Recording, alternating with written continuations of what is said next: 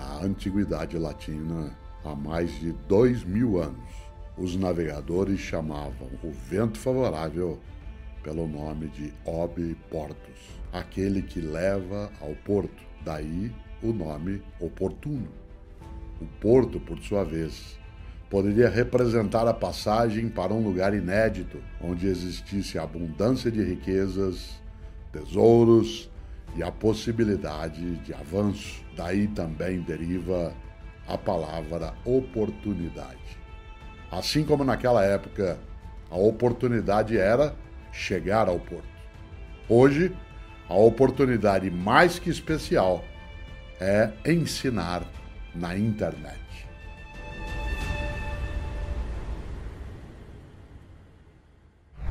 Pense na sua formação acadêmica ou em todos os seus anos de experiência profissional. Nessa trajetória, você aprendeu imensamente e adquiriu muito conhecimento, não é mesmo? Pois então, esse conhecimento é extremamente valioso. E na internet, você pode obter reconhecimento profissional e liberdade financeira a partir dele. Mas como? Provavelmente você está se perguntando. Transformando o seu conhecimento em um método de ensino digital dentro de um curso online. No ambiente digital, há um grande número de pessoas que precisam do seu conhecimento. Ao transformar esse conhecimento em um curso online, você consegue atrair todas essas pessoas para adquiri-lo e se tornarem seus aprendentes digitais. E essa atividade pode ser muito satisfatória e recompensadora, não só pelo fato da possibilidade de retorno financeiro, mas também porque você estará colaborando ativamente para a formação, desenvolvimento e evolução de muitas pessoas. Você está aqui na oficina do curso online para aprender como transformar o seu conhecimento em retorno financeiro, a partir da criação do seu método de ensino online. E fazer isso do jeito certo, de forma ética, segura e próspera. O lugar onde você aprenderá o passo a passo para fazer isso é aqui na oficina do curso online. Nesse evento, professor Mário Sérgio Cortella, Rejane Toigo e Pedro Mota Cortella têm o objetivo de levar você a transformar o seu conhecimento em curso online de sucesso.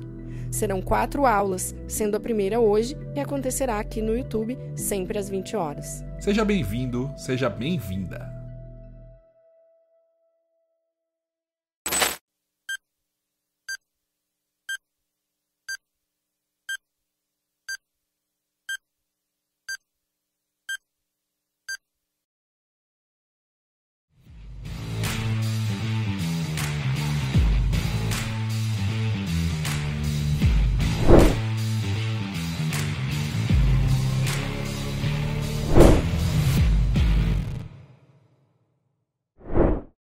Olá, seja muito bem-vinda, seja muito bem-vindo à oficina do curso online, um evento de quatro dias em que você vai dar o seu primeiro passo para criar o seu método de curso online. E vou te falar, um curso online é uma forma efetiva e prática de transformar o seu conhecimento em retorno financeiro. E eu estou aqui com a Regiane Toigo e com meu pai, o professor Mário Sérgio Cortella, para falar para você sobre tudo o que vai acontecer aqui nos próximos dias. E antes de apresentá-los, a gente vai já para a agenda. Então hoje você vai descobrir qual é a sua obra. Você vai saber qual conhecimento que você tem e que pode ser transformado num curso online. Amanhã a gente vai te ensinar a criar o seu método de curso online. Como que você transforma o seu conhecimento em algo que as pessoas aplicam e que elas querem comprar. Na terceira aula, a gente vai falar sobre a construção de audiência, como que você atrai na internet as pessoas certas, que querem o seu conhecimento e vão pagar por ele. E na quarta aula, você vai finalmente aprender a vender o seu curso online. Então, cada aula vai ter uma tarefa e no final, na quarta aula, nós vamos analisar essas tarefas. Afinal de contas, isso aqui é uma oficina, é para você ter em mãos algo muito prático. E peraí, Talvez você ainda não me conheça, então deixa eu me apresentar. Meu nome é Pedro Cortella, eu sou jornalista e nos últimos cinco anos eu me dediquei a transformar o conhecimento de muita gente que tem autoridade real em autoridade digital. Eu ajudei muita gente a transformar o que eles sabem em conteúdo nas redes sociais, no mundo digital. Inclusive, o meu primeiro cliente foi o meu pai, o professor Mário Sérgio Cortella. Foi conversando com ele que me deu justamente a ideia de criar a agência Sofia, que é onde eu e minha esposa trabalhamos até hoje. E no meio do caminho, nessa história aí de marketing digital, de de redes sociais, eu conheci muita gente, mas muita gente mesmo. Tem eventos por aí, né? E as pessoas, claro, para o seu filho do Cortella, cuidar das redes sociais dele, muitas pessoas me abordaram com promessas de milhões, com jeitos de fazer curso online, mas eu nunca me identifiquei com essas pessoas. assim. Eu sabia que o conteúdo do, do Cortella, o conteúdo do meu pai, ele não se adequava a essa forma de colocar cursos no mundo e principalmente de vendê-los. Então a gente teve que desenvolver algo próprio. Mas aí, no meio do caminho, no ano de 2019, na verdade, eu conheci uma pessoa que a gente se identificou sim, que é a Regiane Toigo. A Regiane, ela já trabalha no mercado há 10 anos, já trabalhou com outras pessoas do mundo acadêmico, tem cursos com médicos, na verdade, ela já criou mais de 60 cursos e teve, claro, muito resultado. E nessa oficina ela vai trazer um pouco dessa trajetória e experiência que vão te ajudar justamente a transformar o seu conhecimento em retorno financeiro, né, Rê? Olha, muito obrigado por estar aqui com a gente na oficina. Seja bem-vinda. Eu que agradeço, Pedro. Para mim é uma honra muito grande. Eu sou muito fã do professor Cortella e estou aprendendo demais. Isso aqui para mim está sendo uma escola digital. E é um momento diferente do mercado digital, né? Porque a gente teve uma aceleração muito grande durante a pandemia, muita gente entrou no mercado. Você acha que a gente está chegando num ponto de maturidade? Acho que a gente está caminhando para esse momento de maturidade e a gente está num momento que as pessoas entenderam que o digital pode significar liberdade do conhecimento. Então, hoje, pessoas que não poderiam, talvez, ensinar outras pessoas através das ferramentas digitais se tornou possível. Então, isso eu chamo de maturidade. E muitas pessoas que não poderiam ter acesso a um conhecimento, porque teriam que viajar, teriam que se deslocar, teriam que se matricular numa universidade, conseguem ter acesso a esse conhecimento, transformar a sua vida, porque se conectam com um professor de forma online. Então, isso é uma maturidade e um valor muito grande que o digital traz para compor o nosso trio, né? eu acho que é muito importante a gente ter alguém com a experiência do, do, digital e alguém com a experiência do real. Afinal de contas, a gente tem um professor que coloca professor na carteira de trabalho já há muito tempo, há pelo menos 50 anos, que o meu pai está aí dedicado a inspirar o pensamento crítico, a fazer as pessoas pensarem com a própria cabeça. Nas redes sociais já são mais de 16 milhões de pessoas que aprendem todo dia com o seu conteúdo, né, professor Cortella? Olha, uma das coisas boas é que numa oficina a gente lida com o nosso ofício. Qual que é o meu ofício? Eu sou alguém que lida na área de comunicação. Há muitos modos de estar na comunicação. A comunicação de processos, de projetos, de ideias, de conteúdos que tenham relevância na reflexão ou no exercício prático. Eu sou professor, essa é a minha profissão. Há muita gente que não é professor ou professor como profissão, mas tem o ofício de ensinar. A esses, a essas nós chamamos de ensinantes. Né? Afinal, eu sou também aprendente, é evidente. Né? Do contrário, não conseguiria ensinar. E uma das coisas boas, e o Pedro lembrou isso, e também a Regiane, é que quando você tem um conteúdo e deseja que ele seja comunicado, isto é, que ele tenha a possibilidade de estar também com outra pessoa, e que isso, além de tudo, pode ser o meu ofício, em outras palavras, fazer com que outra pessoa receba aquilo que comigo está, como prática, como possibilidade, como perícia, né, como habilidade.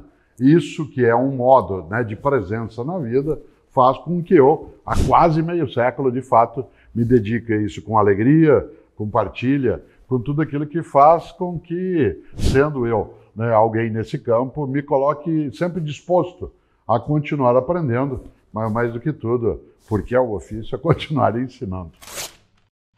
Muito bem. Você está vendo esse ambiente aqui diferente? Essa vai ser a parte mais didática das nossas aulas da oficina do curso online. Por quê? Porque esse é o momento de você pegar um papel e caneta, ou então de abrir um arquivo no seu computador e começar a fazer anotação, porque aqui a gente vai dar o passo a passo para você construir o seu curso online de sucesso.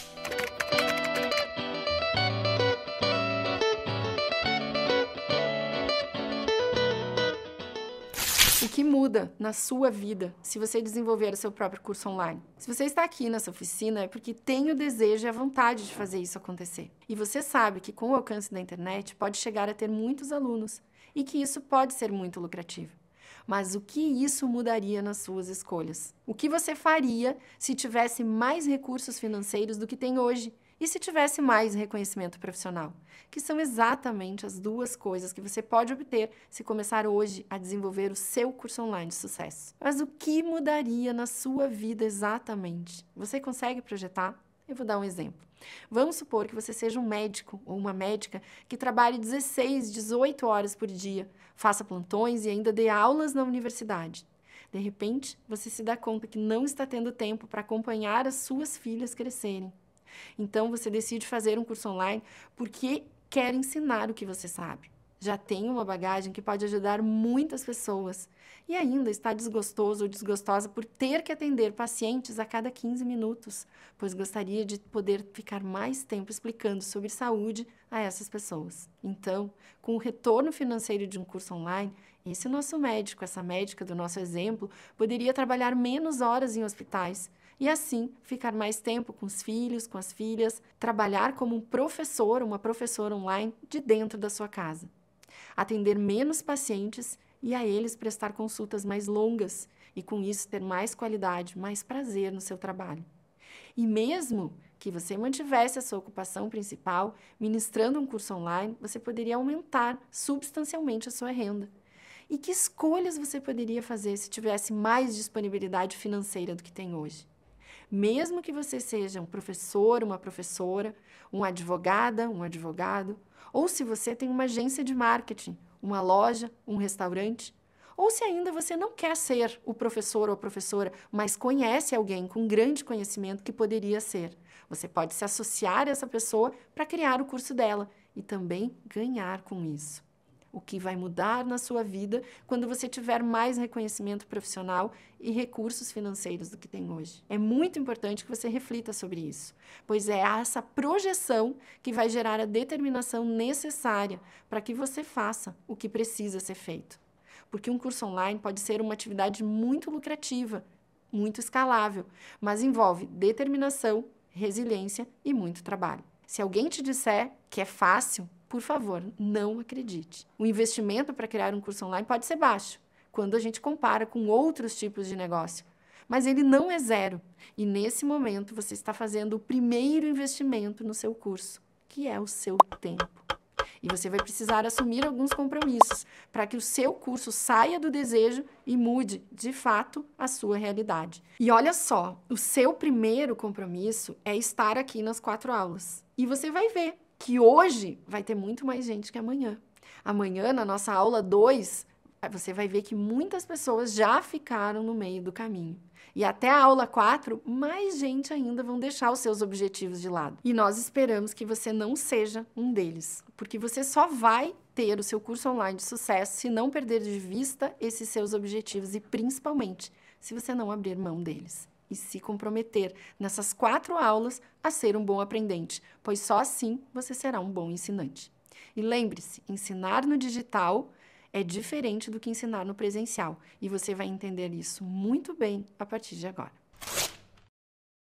E é um ofício que se tornou diferente por causa do digital, ou o digital transformou esse ofício em algo que alcança mais pessoas somente? São duas coisas. Quer dizer, o mundo digital ele não é só uma nova maneira de estar presente, ele muda a maneira de estar assistindo, aprendendo, compreendendo. Afinal, tecnologia não é só uma ferramenta. Né? A tecnologia, as plataformas digitais, elas alteram o nosso modo de percepção né, da própria realidade, aceleram essa condição, em alguns momentos até interrompe os modos mais antigos né, de percepção da vida, mas o mundo digital, ele trouxe não só uma potencialização de alcance, como ele trouxe, acima de tudo, né, uma amplificação dessa possibilidade. Isto é, aquilo que antes ficava restrito no espaço, que a gente usualmente chama de sala de aula, mas que tem muitos nomes e pode ser em vários lugares, ele quebra as paredes que estão à volta e aí ganha essa expressividade. E é claro, quando nós iniciamos o trabalho com a Agência Sofia, né, com os conteúdos que tenho. Eu já tinha uma parte desses conteúdos, eu já tinha 40 anos né, de dedicação a essa atividade, mas aquilo ficava, Pedro Regiano, meio recluso. Ficava quase que amarrado dentro de, digamos, um grande container né, de conteúdos e que não tinha possibilidade de ser colocado à disposição.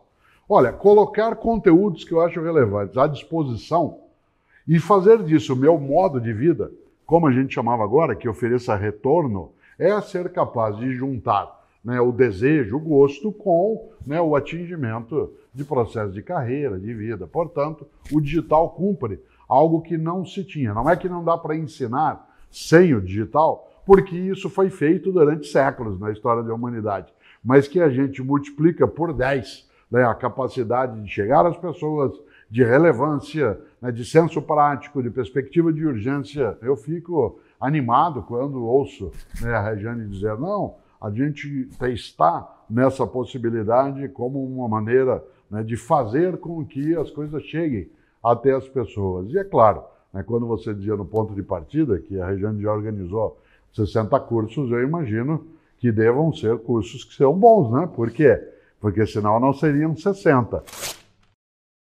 Quando a gente fala em retorno financeiro de um curso online, ou seja, aquele retorno que possibilita que você faça escolhas na sua vida que talvez você não faria na condição atual. Nós estamos nos referindo à escalabilidade de um negócio de curso online.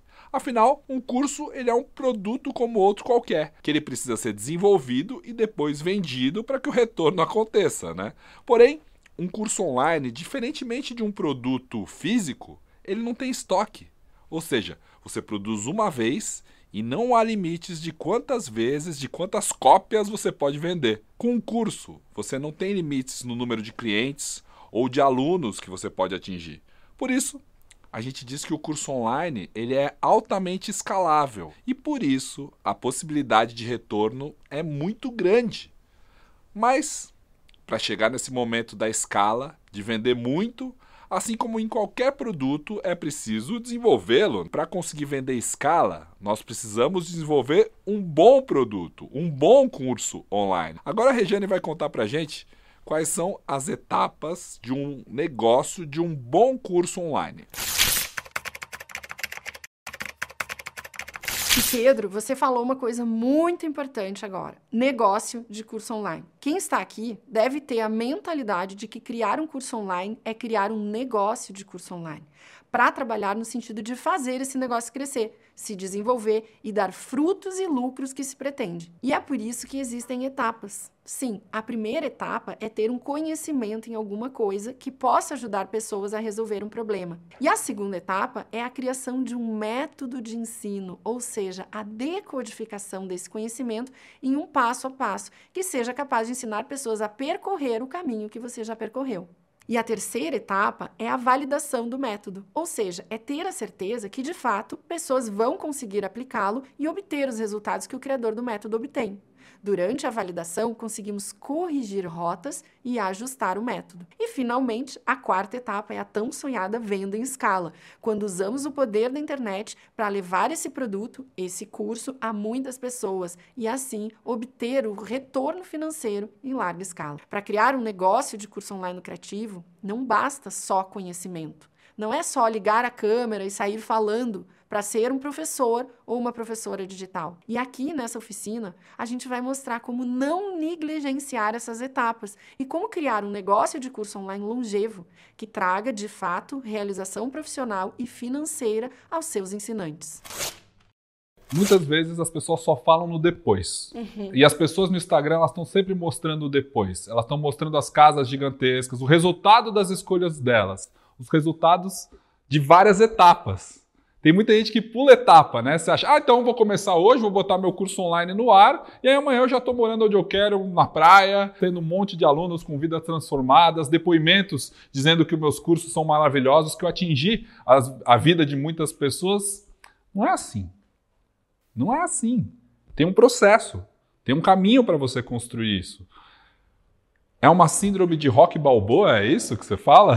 É, rock balboa é uma exemplificação antiga né, porque ela remete a um clássico filme né, ligado ao mundo né, do pugilismo e, ao mesmo tempo, da ideia de superação, quase uma recuperação do que se chama da jornada do herói, a grande obra do Campbell. São muitas as histórias que mostram aquele que, num primeiro momento, sofre, tem dificuldade, apanha, né, tem toda uma série de turbulências e depois ele dá a volta por cima. Interessante que o filme mostra, normalmente, esse e outros. O primeiro momento do sofrimento dura bastante tempo, o último momento, que é o da vitória da fruição, dura bastante tempo, mas o momento do preparo, para que se passe né, da derrota à vitória, ele é sempre encurtado. Eu me lembro no Rock Balboa, que, como eu disse, é um filme antigo, as pessoas podem ver, né, em que, de repente, em três minutos, no filme, na duração de três, ele está ali pulando corda, subindo escada e descendo, indo até um lugar, saltando o saco, nadando, andando de bicicleta, e em três minutos ele já está pronto para enfrentar. Quem dera. Isso é uma visão mágica das coisas. Será que acontece de alguém, de repente, né, exuberar naquilo que faz? Sim. Será que isso é a rotina? Não é. Né? É tão forte essa diferença, é tão forte esse tipo de marca que quando uma pessoa consegue, vira notícia. De maneira geral, pessoas que tiveram sucesso na atividade são capazes de descrever toda a trajetória. Na área da música, né, na área do ensino, no mundo digital, no campo da profissão, por exemplo, dentro da atividade né, profissional da engenharia, da saúde, do que for. Né, se ele não vem e explode, acontece, ele está passando e cai no lugar. Por isso, o que é a síndrome de Rock Balboa, que é o nome né, da personagem feita pelo Sylvester Stallone, é aquela pessoa que tem uma síndrome achando que ela desejou, deu uma corridinha e amanhã já está tudo acontecendo como se fosse um mundo maravilhoso, né, em que tudo tem estrelinha, tudo começa. Não. E nesse momento a gente tem pessoas mostrando um filme do Rock Balboa para as pessoas que vão desenvolver um curso online. Ou seja, aquela parte dele treinando, ela dura três minutos. E isso cria uma expectativa de que criar um curso online é só fazer assim, você tem um conhecimento, aí você faz assim e você vai vender em escala. E isso não acontece, e o resultado dessa ideia, dessa falácia é cursos ruins. Cursos no mercado que não ensinam ninguém, cursos no mercado que trazem prejuízo para quem comprou e que trazem prejuízo para o professor que imaginou, que caiu nessa ilusão de que não precisava desenvolver um método, de que era só ligar uma câmera e falar o que se sabe. Pois é, quando o professor ou professora de um curso online negligencia a fase de desenvolvimento do produto, ou seja, você liga a câmera, sai falando e gravando tudo o que você sabe e entrega isso de qualquer jeito para os alunos, qual que é o resultado? Cursos ruins no mercado. E quais são as consequências de um curso ruim? A primeira são alunos sem aprender, certo? Sem conseguir colocar aquele conhecimento em prática. A segunda são os clientes, ou seja, os alunos insatisfeitos com aquilo que eles compraram e, portanto, pedindo reembolso. E caso você não saiba, todo produto na internet, toda compra online, você tem um período de 7 dias para pedir o estorno do valor pago. Isso acontece também caso você não goste do produto, caso você não goste do curso. Isso é lei. Você tem que respeitar isso. Sete dias de garantia. E quer saber outra consequência? Quem não gosta, fala mal. E alunos digitais falando mal do professor ou da professora, infelizmente, também acontece em escala. Ou seja, a fama do professor também corre digitalmente, se ela é boa ou ruim. E a principal consequência que, na minha visão, é a pior delas, é o professor desistir do digital. Eu já falei isso, eu sou um otimista, né? Eu acredito que a gente tem que usar o digital para melhorar esse ambiente, para melhorar as pessoas. E professores responsáveis e éticos, quando eles percebem que eles não agradaram aos alunos e que muitas vezes as pessoas estão falando mal, estão indo no Reclame Aqui, pedindo reembolso ou xingando nas redes sociais, ele acaba achando que o digital não é para eles. E na verdade, cara, muitas vezes esse professor ele é bem intencionado, ele é genial, ele tem muito conhecimento, mas ele pulou a etapa de desenvolver um método de ensino online, que é um método diferente do ensino no presencial. Simplesmente isso. Você lembra como foi as nossas primeiras conversas sobre o mundo das redes sociais, o mundo do digital? Porque isso tem Sim, a ver com a minha claro. trajetória. Lógico, quando em 2017, né? Você deixa a tua atividade na televisão no cotidiano e a gente começa a conversar sobre o que fazer com parte dos meus conteúdos que no dia a dia estavam dispersos né, dentro daquilo que é o universo digital e como organizá-los e ao mesmo tempo fazer disso uma curadoria né, que permitisse não só a estruturação, como também o retorno de autoria para quem deles era gerador, como é o meu caso, é, a minha forma de aproximação ela foi muito resistente no ponto de partida. Já tá bom. Né? Eu dizia, não, já tá bom. Já tenho, já tenho uma carreira, são quase 45 anos de atividade, né, e eu tenho toda uma trajetória, eu não preciso disso, não quero disso. Das redes sociais, na época, eu só tinha uma delas, né, a outra era muito incipiente. Que não, é, que era, é, era feito pelo seu escritório. Ela só, e eu sempre tive a possibilidade de, porque eu faço mídia antiga, rádio, TV, né, o alcance se imaginava mais expressivo também nessa área. A questão é que as novas formas nas mídias, elas são, elas não são concorrentes diretamente nem excludentes né? elas são concomitantes. Dessas formas digitais, logo no início, eu acho que nós passamos o ano de 2017 e o ano de 2018 num combate imenso. Né?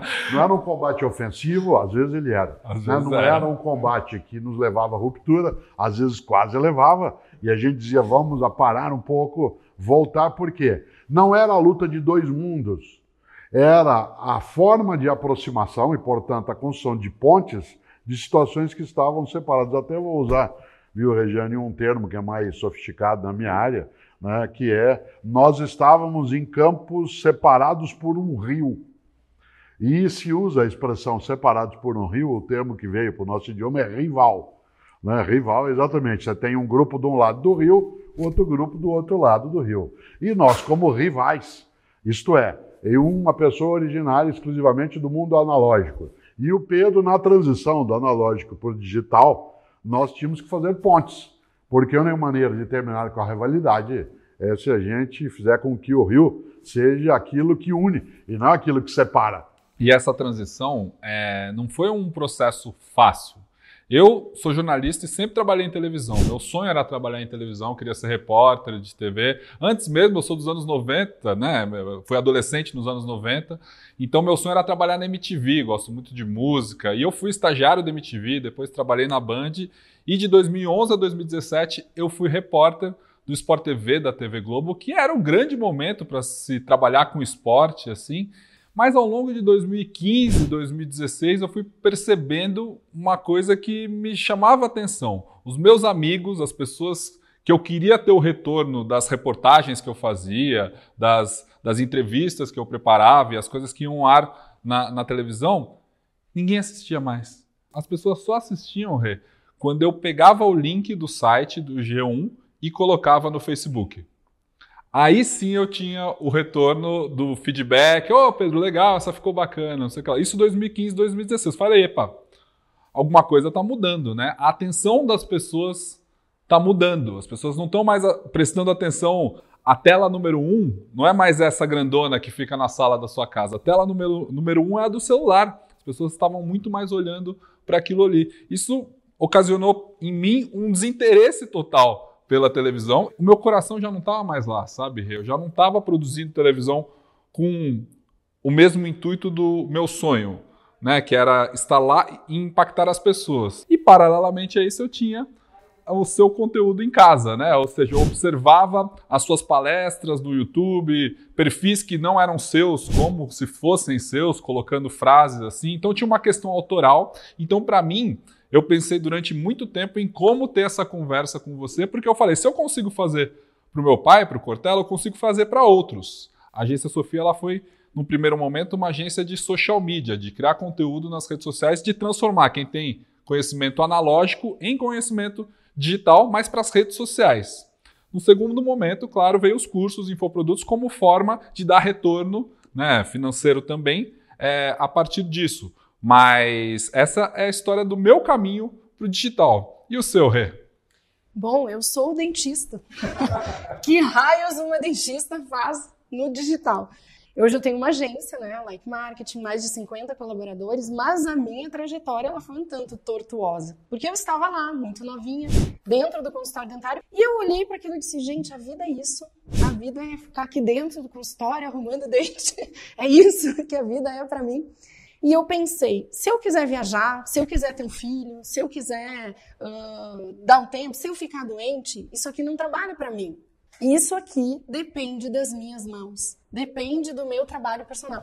Então eu preciso encontrar uma saída para isso. Comecei a dar aula de yoga. Na verdade, comecei a praticar yoga, me formei em instrutora de yoga e fiquei paralelamente fazendo as duas coisas. Isso me trouxe o autoconhecimento necessário para entender que eu sou uma empreendedora e que a meu desejo, a minha insatisfação com, com a odontologia, eu queria empreender. Eu queria criar, eu queria ter ideias, eu queria dividir essas ideias com as pessoas. Então conheci meu marido, meu marido tinha uma loja, né, na praia, eu sempre quis morar na praia, e eu comecei a trabalhar com ele na loja. Quando eu comecei a trabalhar com ele na loja, eu descobri que eu nasci para vender.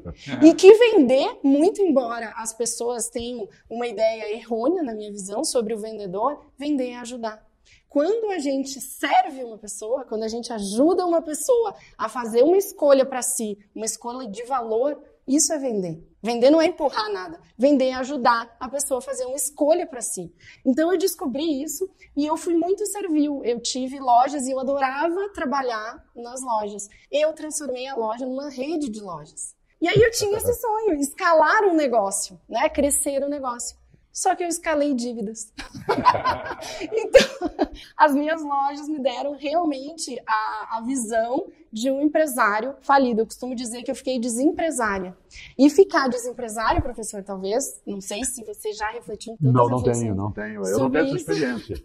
Né? É muito pior do que ficar desempregado, sim. sabe por quê? Porque o desempregado é muito dolorido, sim. Mas o, o desempregado, ele sai com um currículo, um portfólio, um, uma empresa que ele trabalhou, muitas vezes com uma garantia, fundo de garantia, e ele precisa sair dessa procurar um outro emprego, uma nova colocação. Mas o desempresário, ele sai com uma bigorna, ele sai com dívidas, ele sai com problemas, às vezes, trabalhistas. No meu caso, eu tive loja em shopping. Então, eu saí com problema com shopping center, ação judicial com shopping center. E eu precisava recomeçar. E o que, que eu vou fazer? Uma ex-dentista. Naquele momento, hoje eu olho para trás e vejo que eu precisava passar por aquilo, mas naquele momento eu me senti uma fracassada. Eu me senti, eu não sirvo para nada. Meu pai pagou uma faculdade cara, eu desisti de tudo, eu peguei o negócio do meu marido, tentei escalar e me endividei. Para que que eu sirvo? Para que que eu sirvo nessa vida? Então, com essa dor, eu saí das lojas e, e eu sempre acreditei no estudo. E mesmo endividada, eu fui estudar. E aí eu caí no MBA em administração de marketing, porque o que eu queria para sair daquelas dívidas era montar um e-commerce. E o meu professor falou assim: Ah, o e-commerce vai desaparecer. Eu falei: Como assim vai desaparecer? Nem começou, nem, nem entrei e-commerce, já vai desaparecer. Não, o negócio é rede social. Fechei o trabalho e falei: Eu vou trabalhar nas redes sociais. Isso foi em 2009. E aí eu criei a Like Marketing de redes sociais e assim o começo da Like. Muito bom. É engraçado como os tempos e a tecnologia mesmo ela não funciona no mesmo tempo para todo mundo. Para mim, foi em 2015 que lá numa redação de TV, isso chamou mais atenção e se transformou um caminho viável, né? Porque a rede social, as pessoas no jornalismo encaravam com muito medo. Esse negócio vai substituir o que a gente faz aqui. Total. Inclusive, eu trabalhei como freelancer de agência. Uhum. Esse foi o meu primeiro trabalho. Então, eu ofereci o meu trabalho nas agências que eram agências que viviam da TV. Sim. Porque a agência de publicidade, ela ganhava dinheiro vendendo rádio, vendendo jornal, uhum. vendendo televisão. Ah, e alguém faz o Facebook e o cliente também quer. É, o estagiário faz, aquele negócio. Mas assim, para você foi em 2009 que isso acendeu. Para mim foi em 2015. Para meu pai, na nossa conversa, foi mais em 2017, 2018, efetivamente, a partir da criação do Instagram. E para você que está assistindo a gente, pode ser agora. Na verdade, você pode estar tá despertando para um momento dentro do digital que é justamente o motivo que você está aqui acompanhando as nossas aulas. O Rei, eu acho muito legal como você trouxe na sua fala do, do vender ao ajudar alguém, né? E essa é uma desconstrução que eu, jornalista, professor universitário, eu tive que me convencer. Eu, nesse caminho como empreendedor, assim, dentro da agência Sofia, eu tive que aprender a vender também, de certa forma. E vender algo muito. ainda é algo muito difícil para o jornalista, muito difícil para o pro, pro professor. Para o médico. Para o médico. A gente atende na Like. Como que a gente transforma um médico num vendedor? Através do método. Porque quando ele entende que o método dele ajuda uma pessoa a parar de fumar, quando ele entende que uma pessoa consegue emagrecer através daquele método, isso transforma ele numa pessoa confiante nessa venda. Eu sei que vai te ajudar, é. você precisa disso. Então, o método ele é determinante para que o próprio professor ou o próprio ensinante tenha confiança em ofertá-lo. E se a gente não vende uma coisa que uma pessoa precisa ou que uma pessoa vai ser transformada, isso prejudica a pessoa. Na minha atividade profissional, isto é, na docência, é interessante, Regiane, porque é muito comum você me perguntar, ou Pedro, ou qualquer pessoa, Cortella, onde você dá aula? Isto é, como uma oferta graciosa. Onde você dá aula? Dificilmente alguém pergunta onde você trabalha. Aliás, se pergunta do que é que você dá aula. Há um pudor na área acadêmica em relação ao retorno financeiro, porque pareceria que esse retorno ele deixaria uma nódoa em algo que deveria ser um serviço voluntário. Por exemplo, embora eu seja professor e não dê aula, às vezes eu faço, isto é, ela é uma sessão gratuita. É, ainda assim, ainda assim eu trabalho também com livros. Antes do mundo digital, eu já vendia livros. E mesmo que a gente não goste, né, Pedro, às vezes da palavra venda, para quem tem o pudor no mundo acadêmico, uma das coisas mais agradáveis na minha atividade como escritor, olha a expressão que eu vou usar, é estar na lista dos mais vendidos. Não necessariamente apenas dos mais apreciados, dos mais benquistos, porque um dos modos de métrica de avaliação é estar na lista dos mais vendidos. De apreciação Exatamente, e reconhecimento. Certo? É não apenas o mais acessado, porque isso, Pedro, entende bem, ao falar do mundo digital, não basta que alguém tenha visitado a página do livro. É preciso que ele demonstre tamanho interesse que ele queira adquiri-la. Né? E essa relevância a gente tem que ter método. Né, pra... Isso vale para livro, vale para curso online, que é justamente o nosso tema. Não adianta nada você ter uma rede com muitos seguidores, muito engajamento, muita curtida, muitas visitas na página do seu curso se as pessoas não estão com interesse em consumir aquilo da melhor forma, isso traz reconhecimento, isso traz legado também para as pessoas. Olha só, nós fizemos uma pesquisa onde a pergunta era o seguinte: Você já comprou o curso online e não gostou? E o que você fez? A. Pedi a devolução do curso. B. Nunca mais comprei desse professor. C ambas as alternativas. E agora a gente vai ver algumas das respostas que foram bem interessantes que nós tivemos. Olha só essa aluna, já não entregava o que prometia, conteúdo vago e agiram na malícia. Lançaram um curso sem planejamento e quando comprei só tinha uma aula de boas-vindas gravada e foram gravando durante as semanas, enrolando para passar o tempo do reembolso, saca? Porque conteúdo, clareza nos assuntos, não tinha nenhuma. Uma, inclusive, ficou tão queimada que teve que mudar o seu branding. Uma professora, no caso, né? Porque estamos numa época em que simplesmente todo mundo tem um curso para vender. Não faz sentido. A pessoa senta, fala por 10 minutos na frente da câmera e diz que aquilo foi uma aula. Até hoje, eu só comprei um curso online e eu pagaria de novo por ele. Me ensinou a usar algo na prática. Não pedi a devolução porque sempre me esqueço, mas fico observando quando a pessoa posta o curso de novo e comento que a pessoa vai se decepcionar. Esse comentário no seu Instagram ninguém quer, né? Eu reclamo, nunca pedi o dinheiro de volta porque compro e assisto meses depois, aí perco o direito de devolução. Deixo de seguir a pessoa e qualquer um que queira investir já aviso que é cilada. Já comprei curso bom, mas com suporte péssimo. Aí quem quer estudar e ter ajuda do professor ou da equipe dele, porque fala que tem equipe, mas ninguém ajuda. Já aviso que depois da venda feita, ele ignora a sua existência, ou seja, depois que passa o carrinho do checkout, passou o cartão, vendeu o curso, aí o professor esquece dos alunos. Também não pode. Fui naquela de vou esperar para ver se melhora. Aí perdi o prazo de devolução, eu tô com o curso parado e o motivo era um curso cheio de dicas e informações que encontrei no início da profissão no seu canal do YouTube. E eu buscava um curso completo, com informações que pudessem acrescentar ao meu trabalho, mas era só de dicas. Dicas não são cursos. As perguntas nunca eram respondidas. A tal da equipe ou não tinha conhecimento ou não dava a mínima. O material impresso era o mesmo oferecido gratuitamente. Depois de uns meses, o mesmo conteúdo foi oferecido de forma gratuita. É, e bota a carinha de palhaço, né? Acho que alguém poderia vender uma mentoria para ensinar alguns professores a serem professores. Para você ver como é importante se diferenciar nesse mercado. Tem muito curso ruim por aí. Aqui a gente vai ensinar a você a construir um curso online bom de verdade. Então, Pedro, sobre essa última resposta da pesquisa, a gente ouve muito esse tipo de reclamação. Que o conteúdo do curso estava todo no YouTube ou no Instagram do professor ou da professora do curso. E, por outro lado, quando um expert, ou alguém que quer ser um professor, uma professora, alguém que quer criar um curso online, nos procura na Like, também com frequência tem a dúvida: mas se eu ensinar tudo que eu sei nas redes sociais, quem vai comprar o meu curso? Então, nesse momento, a gente precisa entender a grande diferença que existe entre o conteúdo gratuito e o conteúdo pago. O conteúdo gratuito é o que disponibilizamos nas redes sociais. É tudo o que sabemos. A gente pode falar tudo o que sabemos. E o conteúdo pago é o que está dentro de um curso que a pessoa pagou para fazer é como aplicamos o que sabemos. Então vamos recapitular. Conteúdo gratuito é tudo que a gente sabe, é tudo que o professor ou professora sabe. Conteúdo pago dentro do curso como aplicamos aquilo que sabemos, como o professor aplica aquele conhecimento. E a diferença entre o que sabemos e o como aplicamos o que sabemos é justamente o método, a estrutura pedagógica e as ferramentas de aplicação, que é o que a gente vai falar amanhã.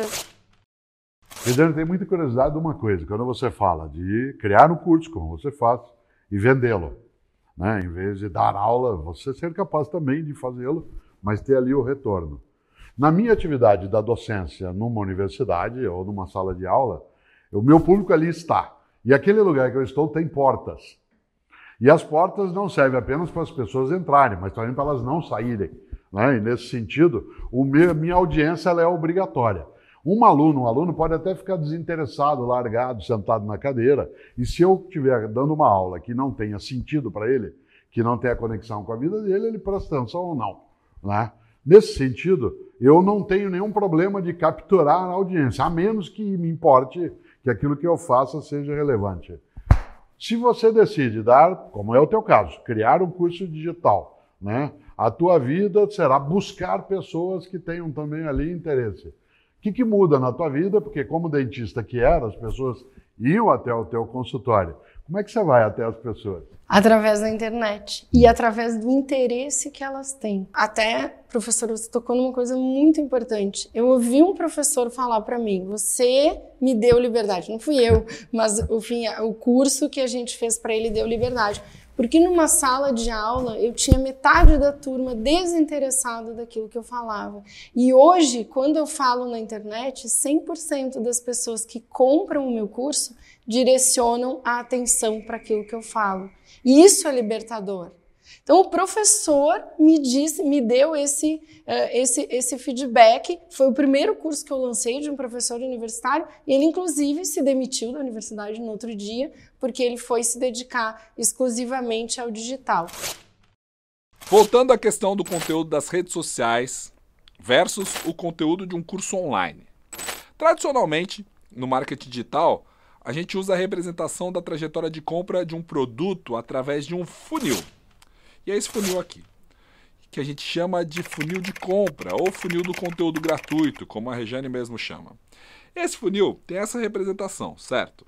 No topo dele, nós temos conteúdos destinados a atrair o maior número de pessoas, ou seja, conteúdos que você posta na sua rede que servem para chamar a atenção e tornar esses, essas pessoas que estão na internet em seus seguidores. Na segunda etapa do funil, aqui no meio, são os formatos de conteúdos que têm como objetivo transformar os seus seguidores em admiradores, seja de uma empresa, seja de uma pessoa. No nosso caso, é o ensinante digital, o professor ou professora que vai vender um curso online. E no fundo do funil, aqui nós temos os conteúdos que objetivam levar a pessoa a comprar, se tornar clientes, ou seja, conteúdos que contêm a oferta de algum produto. E por que nós representamos essa jornada em forma de funil? Porque nem todos os seguidores vão se tornar admiradores e nem todos os admiradores vão se tornar clientes. Você vai perdendo pessoas ao longo do funil. E tudo bem, isso faz parte. Mas a qualidade e eficiência do conteúdo é o que vai proporcionar que mais pessoas escorreguem por esse funil e se tornem clientes e, no caso do ensinante digital, do professor de curso online, alunos. Mas, Rejane, nos seus estudos e na prática do desenvolvimento de tantos cursos online, observou que no conteúdo pago, a jornada do aluno também pode ser representada na forma de funil. Rejane, conta pra gente como funciona o funil do conteúdo pago. Isso mesmo, Pedro. Funil do conteúdo pago, nos nossos estudos, passamos a chamar de funil do aprendizado, pois é a jornada do aluno, desde o momento que ele se matricula em um curso até ele obter os resultados que ele espera quando comprou o curso. E assim como no funil do conteúdo gratuito, a gente dividiu esse funil do conteúdo pago, o funil do aprendizado, em três etapas distintas. A primeira etapa é quando o aluno se inscreve no curso e começa, inicia as primeiras aulas. Nesse momento, o ensinante deve ter habilidades para reter e fixar a atenção desse aluno, para que ele tenha uma percepção de aprendizado. E nós desenvolvemos técnicas para isso. E é o que vamos aprender amanhã, quais são as técnicas de fixar a atenção do aluno na aula 2. Com a atenção retida no curso e nos objetivos, o aluno consegue escorregar para a próxima etapa do funil e ele não desgruda do curso. Ele vai para a próxima aula, para o próximo módulo, ele tem sede do próximo conhecimento. Ele fica viciado nas aulas, como se vicia uma série do Netflix, por exemplo. Ele quer mais, ele está com a atenção direcionada para o aprendizado. Então, o professor precisa, nesse momento, usar técnicas de fixação do conteúdo e que vão fazer esse aluno se sentir capaz de aplicar o que ele está aprendendo. Ele vai ter, então, uma percepção de empoderamento. Eu acho que todos vocês aqui lembram de um professor da escola ou do cursinho, professor de física, que ensinava uma musiquinha para a gente decorar uma fórmula de física. Pois então, isso é empoderar o aluno para, na hora da prova, ele lembrar do que é necessário para tirar a nota que ele quer, a nota que ele precisa. Então, o nosso aluno chega na base do funil, onde a gente vai ter técnicas de aplicação prática do conteúdo, que chamamos de ferramentas de aplicação. É aqui que o aluno vai ter percepção de resultado. Ou seja, o aluno muitas vezes já tem muita informação sobre o assunto, ele já fez outros cursos, mas ao deslizar pelo seu funil é que ele consegue unir tudo isso e ter a percepção que foi você, que foi esse professor, essa professora desse curso específico que de fato fez obter os resultados que ele pretendia. E quando o curso utiliza todas essas técnicas para levar o maior número de alunos possível ao resultado, é que esse produto tem de fato um valor alto no mercado. Esse negócio de curso online começa a ter escalabilidade. Ah, Regiane, mas nem todo aluno vai ter resultado? Não. Assim como nem todo seguidor das suas redes sociais vai se tornar seu aluno, nem todo aluno vai ter o resultado com o seu método. Pois esse resultado depende sim de você, depende do ensinante, do curso, mas também depende do aluno, depende da disposição do seu aprendente. E amanhã vamos falar de quais técnicas usamos para reter a atenção dos alunos e levar eles à percepção de aprendizado, fixar o conteúdo e levar os alunos à percepção percepção de empoderamento, aplicar na prática e levar os alunos à percepção de resultados. Por isso, você não pode faltar a aula de amanhã, ok? Quando a Regiane diz que é preciso conteúdo, não basta que eu tenha o desejo, eu preciso ter um conteúdo, e esse conteúdo tem que ser relevante. Mas não basta que eu tenha um conteúdo, eu preciso saber ensiná-lo e construir um caminho que chegue até a pessoa que está do outro lado. E aí eu me lembrei né, de uma colega minha da área de educação, muito importante, uma pessoa expressiva, que ela fez curso né, para se formar professora, e ela notou só depois, quando foi para a sala de aula, que ela foi, não foi ensinada a ensinar.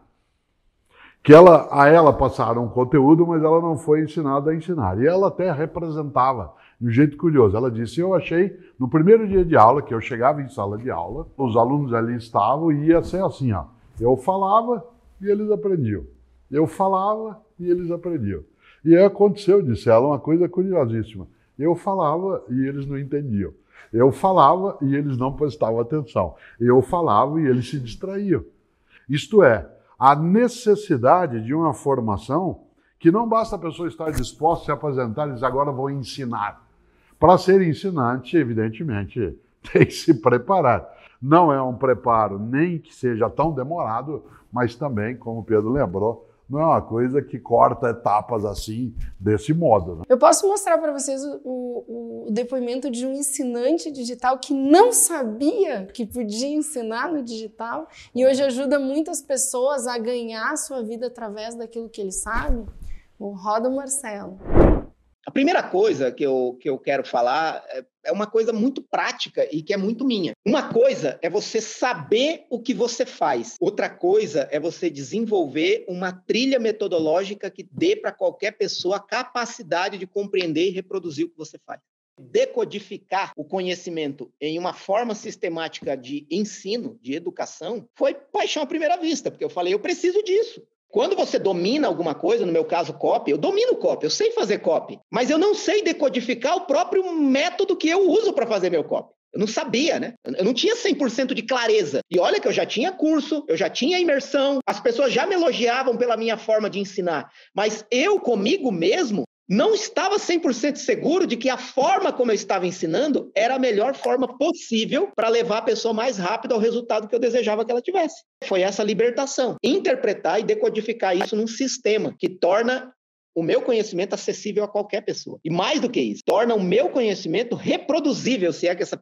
palavra existe, em qualquer negócio, para vender qualquer coisa para qualquer pessoa, que era o meu sonho. Hoje eu posso dizer que eu tenho 100% de certeza e segurança do que eu ensino. Eu não sabia que era possível criar uma ferramenta prática. Alguém me dizer, olha aqui uma ferramenta para que qualquer pessoa consiga aplicar imediatamente o que você ensina. Isso para mim foi o ápice de conhecer a Rejane e de poder ter esse conhecimento da Rejane implementado no meu negócio de. A minha estrutura foi ganhando um corpo de método imediatamente aplicável e eu fiquei tão feliz. Eu acho que pela primeira vez eu me senti seguro para vender um método de copy 100% meu. Nasceu das provocações que a Rejane fez para mim. Então, é, é, é, impagável isso, é impagável. Não, não tem como quantificar o que isso vale. Mais uma vez, gratidão. O Marcelo nos mostrou aqui, nos falou de decodificação do conhecimento, decodificação do conhecimento para resolver um problema. E é aí, professor, que muita gente se perde no digital justamente porque sabe muito. Ela tem um conhecimento tão grande, essa pessoa, que ela quer resolver todos os problemas do mundo. E quem quer falar com todo mundo? Não fala com ninguém. Não fala com ninguém. Então, no digital, não basta a gente saber cozinhar. A gente precisa saber ensinar outra pessoa a executar as nossas receitas. Para isso existe um método, mas o método precisa ser direcionado para a resolução de um problema. O método é um caminho, não é um monte de caminhos. E o saber demais, ele às vezes confunde a pessoa que sabe muito porque ela quer mostrar todos os caminhos. Então, para a gente ter êxito, para a gente conseguir levar o nosso aluno do ponto A ao ponto B, a gente precisa desenhar um caminho. E esse caminho passa qual é o problema que você tem, ou seja, aonde você quer chegar. Eu vou te mostrar o caminho. O caminho é esse. Você sabe que eu, durante muitos anos, o Pedro sabe disso, eu fui orientador de alunos dentro do mestrado e doutorado.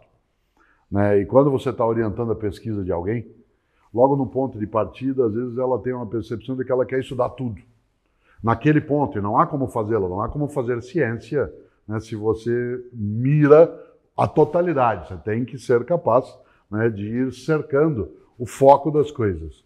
E no primeiro dia da reunião de orientação, depois que a pessoa tinha o seu tema geral, né, eu levantava de leve da minha cadeira onde eu estava e batia de leve no do ombro né, da outra e dizia assim: e aí, o que, que te angustia? O que, que te angustia? Porque o que você está chamando de problema é exatamente o que, que eu quero resolver. O que, que eu preciso fazer com que tenha uma solução em mim. Então, quando alguém vai ensinar, é claro que eu tenho que partir da solução de um problema. O que está angustiando alguém? Que faz com que ela tenha um incômodo interno. E a ideia de angústia é exatamente isso, um incômodo interno. E essa angústia, né, quando ela é detectada pela própria pessoa, isto é, pelo aprendente, né, e ela é verbalizada, colocada para o ensinante, o ensinante acha com maior facilidade e ajuda o aprendente a achar o próprio caminho. E nesse sentido, é, a pergunta tem que ser feita sempre: o que, que te angustia? Então, qual é a sua obra? Essa é a resposta dessa aula, que também é tema de um livro do professor Cortella. Tua obra, teu conhecimento, tua experiência profissional, teu saber pode ser muito útil a pessoas que desse conhecimento necessitam para resolver algum problema. E é muito comum que pessoas que sabem muito, muitas coisas, achem que devem criar um curso online que resolve muitos problemas. Ou seja, por saber muito, a pessoa quer entregar todo o conhecimento de uma vez. Mas a tua obra, traduzida em forma de um curso online, deve ajudar a resolver um problema. Então eu te pergunto, quais são os problemas que o teu conhecimento resolve? Você vai escolher um deles e o teu curso online será sobre isso. A criação do teu método será o passo a passo para resolver apenas um desses problemas. Então agora você tem duas tarefas. Qual a primeira delas, Regiane? A primeira tarefa é você reforçar o que você veio fazer aqui.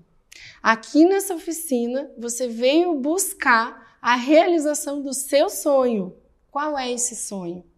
O que você vai conseguir alcançar quando você tiver o seu curso online vendendo? Quando você tiver muitos alunos, quando você tiver o reconhecimento de pessoas que enxergam você como especialista na sua área, como você vai se sentir? E é isso que o professor quer saber, né, professor? Aí eu quero sempre, porque isso coloca a necessidade para quem vai ensinar, né, de ter noção né, do que, que a pessoa tem como sua referência, como seu interesse, como seu objetivo. E é preciso mesmo ter isso como tarefa. Todo ofício tem tarefas. E essa tarefa que a Regiane acaba de colocar a pedido do Pedro é exatamente o que é, né, que eu tenho como possibilidade e que me coloca dentro de mim mesmo como uma condição né, de realizar-me, né, de realizar aquilo que tenho como sonho. Mas olha só, tecnicamente como que vai acontecer isso? Essa tarefa é para você que está assistindo. Agora, logo que essa aula terminar, nós vamos postar essa foto aqui de nós três nas redes sociais do professor Cortella, lá no arroba Cortella Oficial no Instagram e nos comentários dessa foto. Aí você vai se apresentar para a gente e você vai dizer onde que a sua obra vai te levar quando você se tornar, sim, um ensinante digital. Só é um ensinante quem for um bom aprendente. Tá certo? Essa foi a primeira tela. Dá um exemplo. Vou dar um exemplo. Por exemplo, né, vou usar até os meus médicos. Tá. Oi, professor Cortella.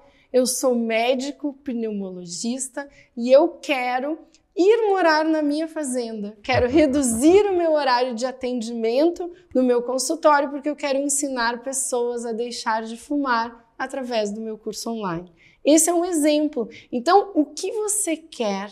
Qual o seu objetivo em se tornar um ensinante digital e como vai ficar a sua vida? Conte pra gente porque a gente quer entender como que podemos te ajudar. Outro exemplo daqueles que chegam na agência Sofia sempre. Pedro, eu sou professor, eu dou aula em três faculdades, eu quero aprender a ensinar online para eventualmente dar aula em só uma faculdade e compor a minha renda com um curso online de outra forma, eu quero chegar a mais pessoas assim.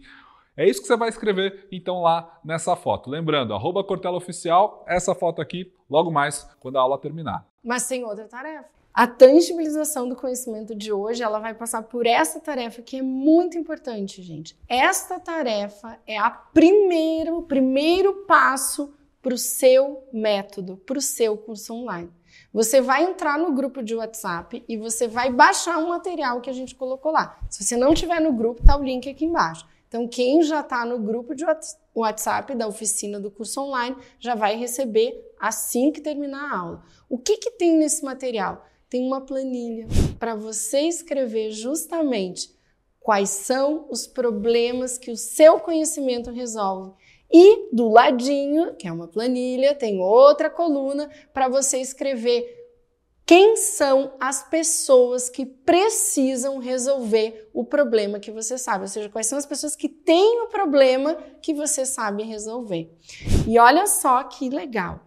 Eu vou até dar um exemplo para vocês. Digamos que você seja um chefe de cozinha, você queira ensinar a fazer receitas, queira ensinar a cozinhar.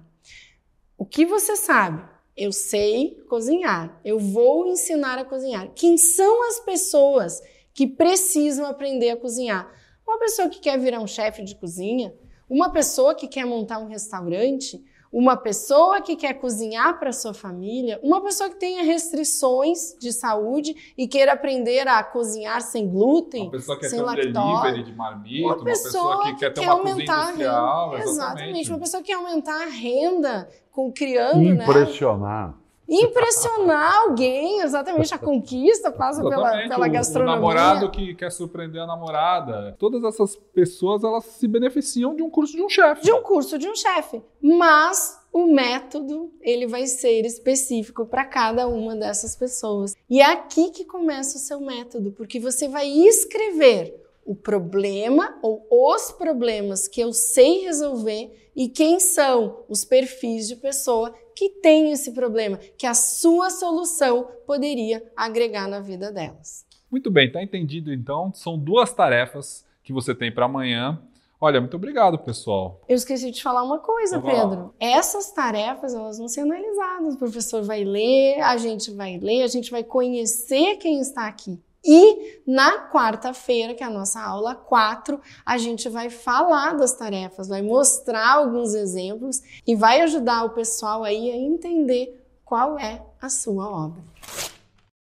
Então, gente, recapitulando nossas duas tarefas de hoje. A tarefa 1, você vai comentar na foto do professor Cortella lá no Instagram dele, arroba Cortella Oficial, contando por que você quer criar um curso online, o que o sucesso do seu curso vai mudar na sua vida. Essa foto aqui, ó. Tarefa 2, você vai baixar o material que está lá no grupo de WhatsApp da oficina. É essa planilha aqui, ó, aonde você vai listar quais são os problemas que o seu conhecimento resolve e quais são os perfis de pessoas que têm esse problema. Mas não se preocupe, se você não entendeu algum detalhe dessas tarefas, no material que você vai baixar, que está lá dentro do grupo da oficina, está tudo escrito detalhadamente. E você ainda pode falar com um dos administradores do nosso grupo, que faz parte da nossa equipe, se você tiver alguma dúvida. São três pilares, assim, de um curso online de sucesso. Eu acho que deu para identificar aqui, né? O método, né? A construção de audiência, autoridade digital e o propósito, professor? O propósito é por que fazemos o que fazemos. Por que fazemos por o que fazemos? Por que deixamos de fazer o que deixamos? Isto é, qual é a minha meta, onde eu quero chegar. Qual é o problema, como foi lembrado várias vezes, que eu sou capaz né, de lidar e auxiliar outras pessoas também a lidarem com isso. Nesse sentido, esse é o propósito de alguém que é ensinante. E claro, como a gente disse várias vezes e sempre dirá, só é um bom ensinante quem for um bom aprendente, porque aí se prepara melhor para fazer melhor aquilo que gosta de fazer e aquilo que sabe fazer. Né? Só é um bom ensinante quem for um bom aprendente. Até amanhã. Tchau, tchau.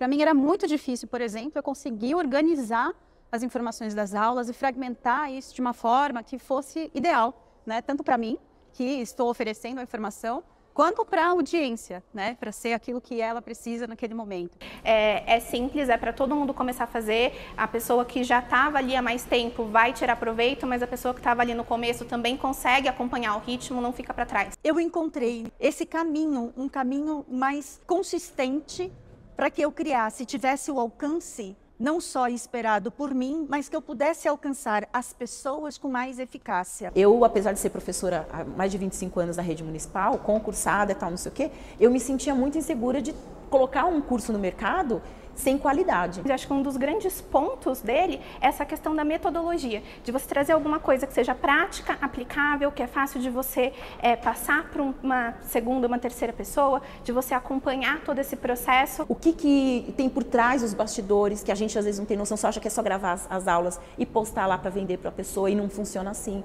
Nem sempre a, o melhor conhecimento vai ser ensinado da melhor forma.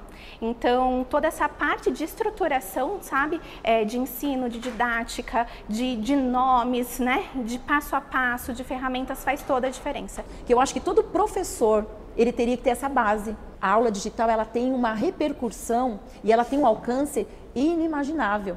E é o que a gente precisa. Por mais que eu tenha ali né, uma, uma veia acadêmica forte, que já falava muito dessa parte é, mais de ensino, é, passar isso para uma pessoa que às vezes não está falando a mesma língua que você, que não está às vezes no mesmo momento que você, é muito difícil. Então, quando você tem ferramentas e quando você tem um processo para passar, essa comunicação ela fica muito mais fácil. Eu comecei com cursos meus e eu fui ampliando ali, né, dentro daquela rede, né, é, para cursos de outras pessoas. Hoje eu sou sócia de uma agência de lançamentos.